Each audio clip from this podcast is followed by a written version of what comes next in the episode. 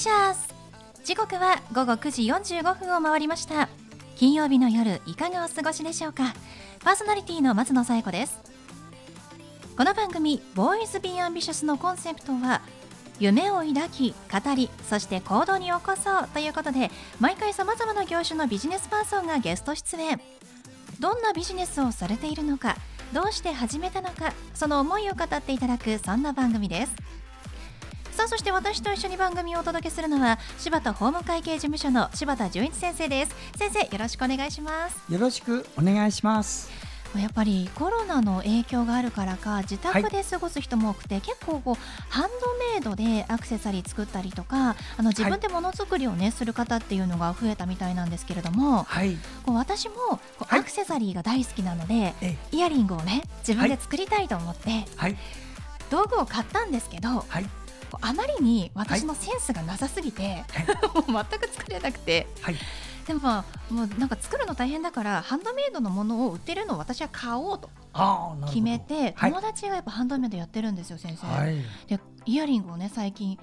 4つも買っちゃいましてあらお友達にお金を落とすみたいなね。まあでもそれで貢献できてればいいかなと思って、うん、今つけてるのがあのその時買ったイヤリングなんですけど、はい、先生どうですかいいですね。ありがとうございますもう全く見えないですけどねリスナーの皆さんにはね。えー、あのねシンデレラ姫がつけてるような。ありがとうございます。グリーン色のね。はい、ぜひねあの気になる方は私の SNS をね、見ていただければと思いますけれども。花のつぼみのようなね 彫金がきちっとなった華やかなものです、ね、でもね本当にこうハンドメイドもちゃんとショップでこう売るのが簡単な時代になったから始めやすいなと思いましたね、ちょっと私もね。前に番組出た秋山先生は新宿でこれ自分で作るやつを指導しているところ、あそこ行くとねみんな全部自分で作るわかりました。じゃあ私もちょっとそこでね習う必要があるということですね。えー、そういう時はね言ってもらえればね、本当自分で作りたいっていう人はそういうところで指導を受けると大丈夫や。わかりました。ありがとうございます。はい、はいということで第49回ボーイズビーアンビシャススタートです。この番組は遺言相続専門の行政書士柴田法務会計事務所の提供でお送りします。それでは先生今夜のゲストのご紹介をお願いします。はい今夜のゲストは SNS マーケッターのかなさんです。かなさんこんばんは。こんばんは。よろしくお願いします。お願いします。もうねお若くてとっても可愛らしいゲストさんなんですよ今日は。ありがとうございます。えっとかなさんは、はい、SNS マーケッターということなんですけれどもまたこう現代的なお仕事な気がしますが、はい、えー、具体的にどういうお仕事をしていらっしゃるんでしょうか？えっとですね SNS で、えっと、集客をかけていったりあとはインスタグラムのフォロワーを多くしたい方に向けてやってるお仕事なんですけれども、はい、えっとそうですね基本的にフォロワーを伸ばすあとは見てくれる人を伸ばすことをお手伝いしています。そうなんですね。いや私もねあの SNS やってますけれども、まあ、ツイッターはあの結構前からねあのやってますけれどもこう SNS ですね。インスタグラム、はい、今まではあの非公開の完全プライベートなアカウントを作ってもうオフィシャルには一切出さないアカウントとしてやってたんですけどやっぱりこう仕事柄オープンなアカウントも欲しいと事務所に言われまして、ええ、作りました最近あ。はい、2月に作りました。結構最近ですね。先月ですね。だからまだ全然投稿数も少ないですし、フォロワー数も少ないんですけど、ちょっとね、あの、今日いい機会なので、はい、ちょっとかなさんにもね、どうやって増やしたらいいか、少しだけね、コツなんかもお聞きできればなと思いますけれども、はい、まずかなさんはどうしてこのお仕事を始めようと思われたんですか？えっと私はたまたまこの仕事を今やっているんですけれども、最初のきっかけは、えっと2年前ぐらいですかね。私が、えっと、大学卒業してあの自分であのネットショップをやりたかったんですけれども一回ちょっとやってみてでいろいろ可愛い洋服とかも載せてみたんですけど見てくれる人が本当にいなくて4人ぐらいだったんですね。観覧数とかも4。でまあ確かにこれだと売れないなと思ってその時にあの集客の大切さとかあとはもう本当にマーケティングってちゃんと勉強しなきゃいけないんだなってその時に思いました。で、えっとまあ、それで試行錯誤してインスタグラムのフォロワーを伸ばそうとちょっと努力してみたんですけれどもやっぱり普通に投稿したり、まあ、いつもの皆さんがやってるようなことではなかなか意識してないと上がらなかった部分があってでたまたまその時にえっと、人材マーケティングのやってる方とお会いして、まあ、ちょっとインスタグラムのその先生がいるよっていうことでご紹介いただいて私も習って、えっと、今、えっと、身につけて私も先生としてやっています。そうなんですね、はい、かなさんご自身もまあ集客に大変苦しんだということで、ね。はい、やっぱりこうただ投稿するだけでは、まあ、見てもらうというのにはつながりにくいんですね。そうですね。ご自身はどういうこう、まあ、アドバイスを受けて集客あのフォロワーを増やすのに成功したんですか？えっとまあ、いろいろルーティン毎日やっていくこともあるんですけれども週に12回の投稿は必ずまあ、できれば23回。でちょっとまあ多くしていくのとあとストーリーズのこの投稿をずっと続けて途切れさせないっていうのとかあとは皆さんがやってる通りタグとかもすごく基本的なことだと思われると思うんですけれども、意識して例えばこのタグがヒットしやすいなっていうタグを20個までつけれるんですねあれって。なので、ね、そうなんですよ。だからちゃんと20個つけないとすごくもったいないですよね。20個つけたり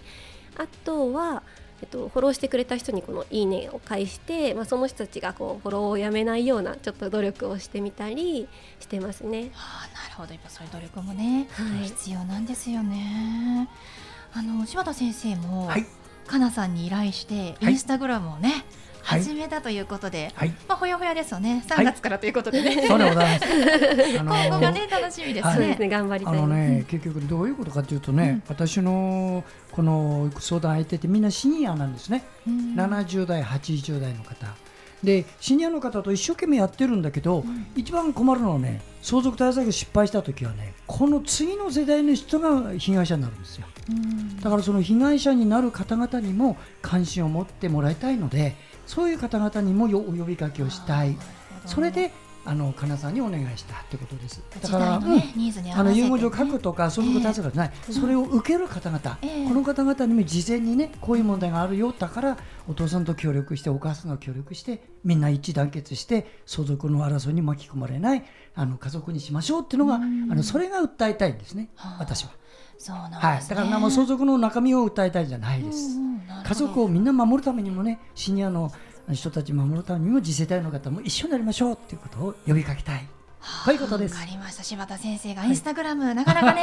新しいイメージですけれども。今年七十でございますね。よろしくお願いします。皆さんのフォローしていただきたいんですが、であのあのかなさんにせっかくなので、はい、SNS まあインスタグラムのこのフォロワー数の増やし方とか投稿の仕方のコツさっきもねちょこっと教えていただきましたけれども、カリさんならではあと今までの実績とかもあったらちょっと教えていただけますか？はいわかりました。じゃああの先に実績をお話しすると、ね、えっと私の生徒さんでえっとゼロからゼロフォロワーからやられて新しく作ったアカウントでやられた方が1か月でだいたい1000人ぐらい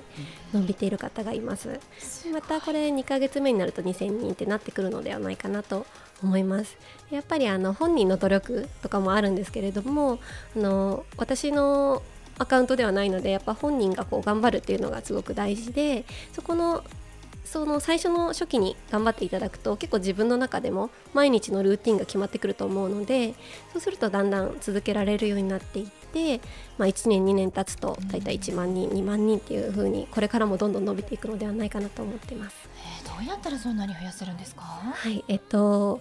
ルーティンもこなしてもらうんですけれどもその他には、えっと、投稿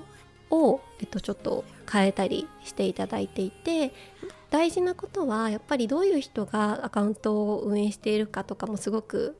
重要な部分になってくるのでやっぱり顔写真が出てないアカウントとかは少しやっぱり伸びにくくなってきますね。で顔写真を出すのであれば全部顔写真とかだとちょっとあの、画面が顔で埋まってしまうので 少し隙間を空けたりすることを考えて投稿順を並べてもらえるとすごく綺麗なページになっていきますしパッと見た方もすごく綺麗な並び順だとフォローしやすいされやすいアカウントになってくるのではないかなと思います、うん、中身がどういう人かを知ってもらうというのが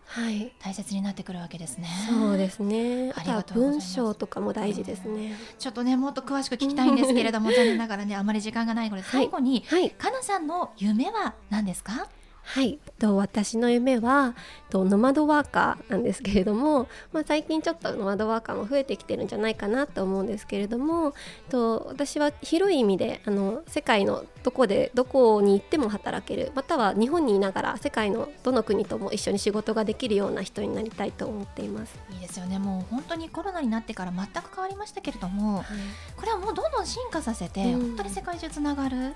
仕事がしたいですね。そうですね。それで金沢のような方がたくさん出てね若い方そして世界とねビジネスもつなげるそういうつなげる役目っていうのも重要ですからね、うん、これからはね。はい、ありがとうございます。はい、ということで本日のゲストは SNS マーケッターのかなさんでした、はい。どうもありがとうございました。ありがとうございます。ありがとうございました。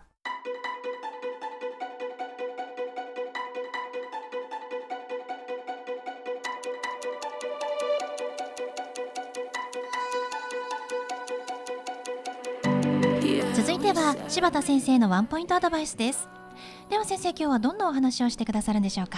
はい。遺言相続専門の行政書士柴田純一でございます、えー、皆様いろいろ遺言について聞き慣れない世界なので初めて耳にする方もいると思うんですが、えー、遺言ってどのように書けばいいの？ってよく聞かれます。というのはねあの遺言って言葉はしてくる中身はほとんど分かってないって方が多いので別にそれは分かってないこと悪いことじゃないんですよ。あの元気であればね無縁の世界ですもんね。でもひょっとして交通事故で自分が何か時はってことを考えればね、えー、考えてみてください、まあ、この番組を通じて、ね、疑似体験をしたと思えばいいですよ。まずね遺言書にはね代表的なものとして公正証書遺言と直筆証書遺言というのがあります。で公正証書を言うことは何かというとね交渉役場で交渉人に作ってもらってそして形式不備なんかがまずないので心配なくそのまま80年間その遺言状を扱う。こういう形で作るものを公正証書遺言というんです。で中身は皆さんが言った中身を書くんですよ交渉人はね。こういうのを公正証書遺言と言います。でこれはですねあの私はその原案を作る人間なんです。皆さんその原案を持ち込まないでね先生なんとか作ってっていうだけでは言われた通り作るからね。財産がいっぱいあります。預金もあります。株もあります。ゴルフ会券もあります。不動産もあります。一番心配なんですか、えー、長男にこの不動産を渡したいんです。じゃあそれ作りましょうということで長男に不動産を渡すだけの公正証書遺言も作る時あるんですよ。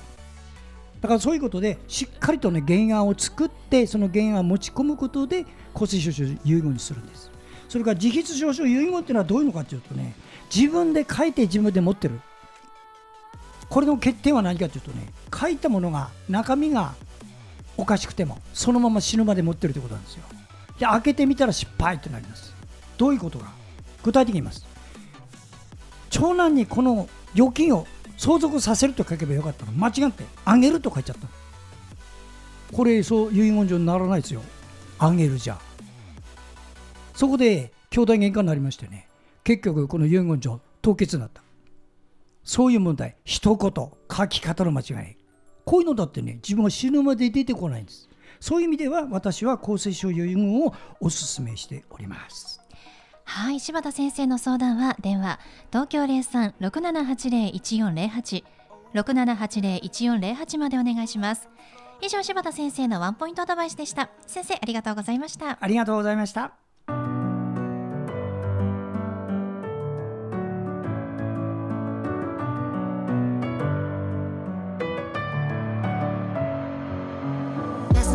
はいということでお送りしてきました「ボーイズ・ビー・アンビシャス」いかがでしたでしょうか？本日のゲストは SNS マーケッターのかなさんでした。ぜひかなさんのインスタグラムご覧ください。アカウント 16.8SOL 16.8SOL SOL は小文字のアルファベットでお願いします。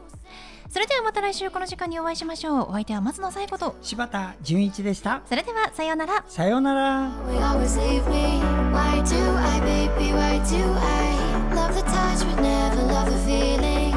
do I, baby? Why do I?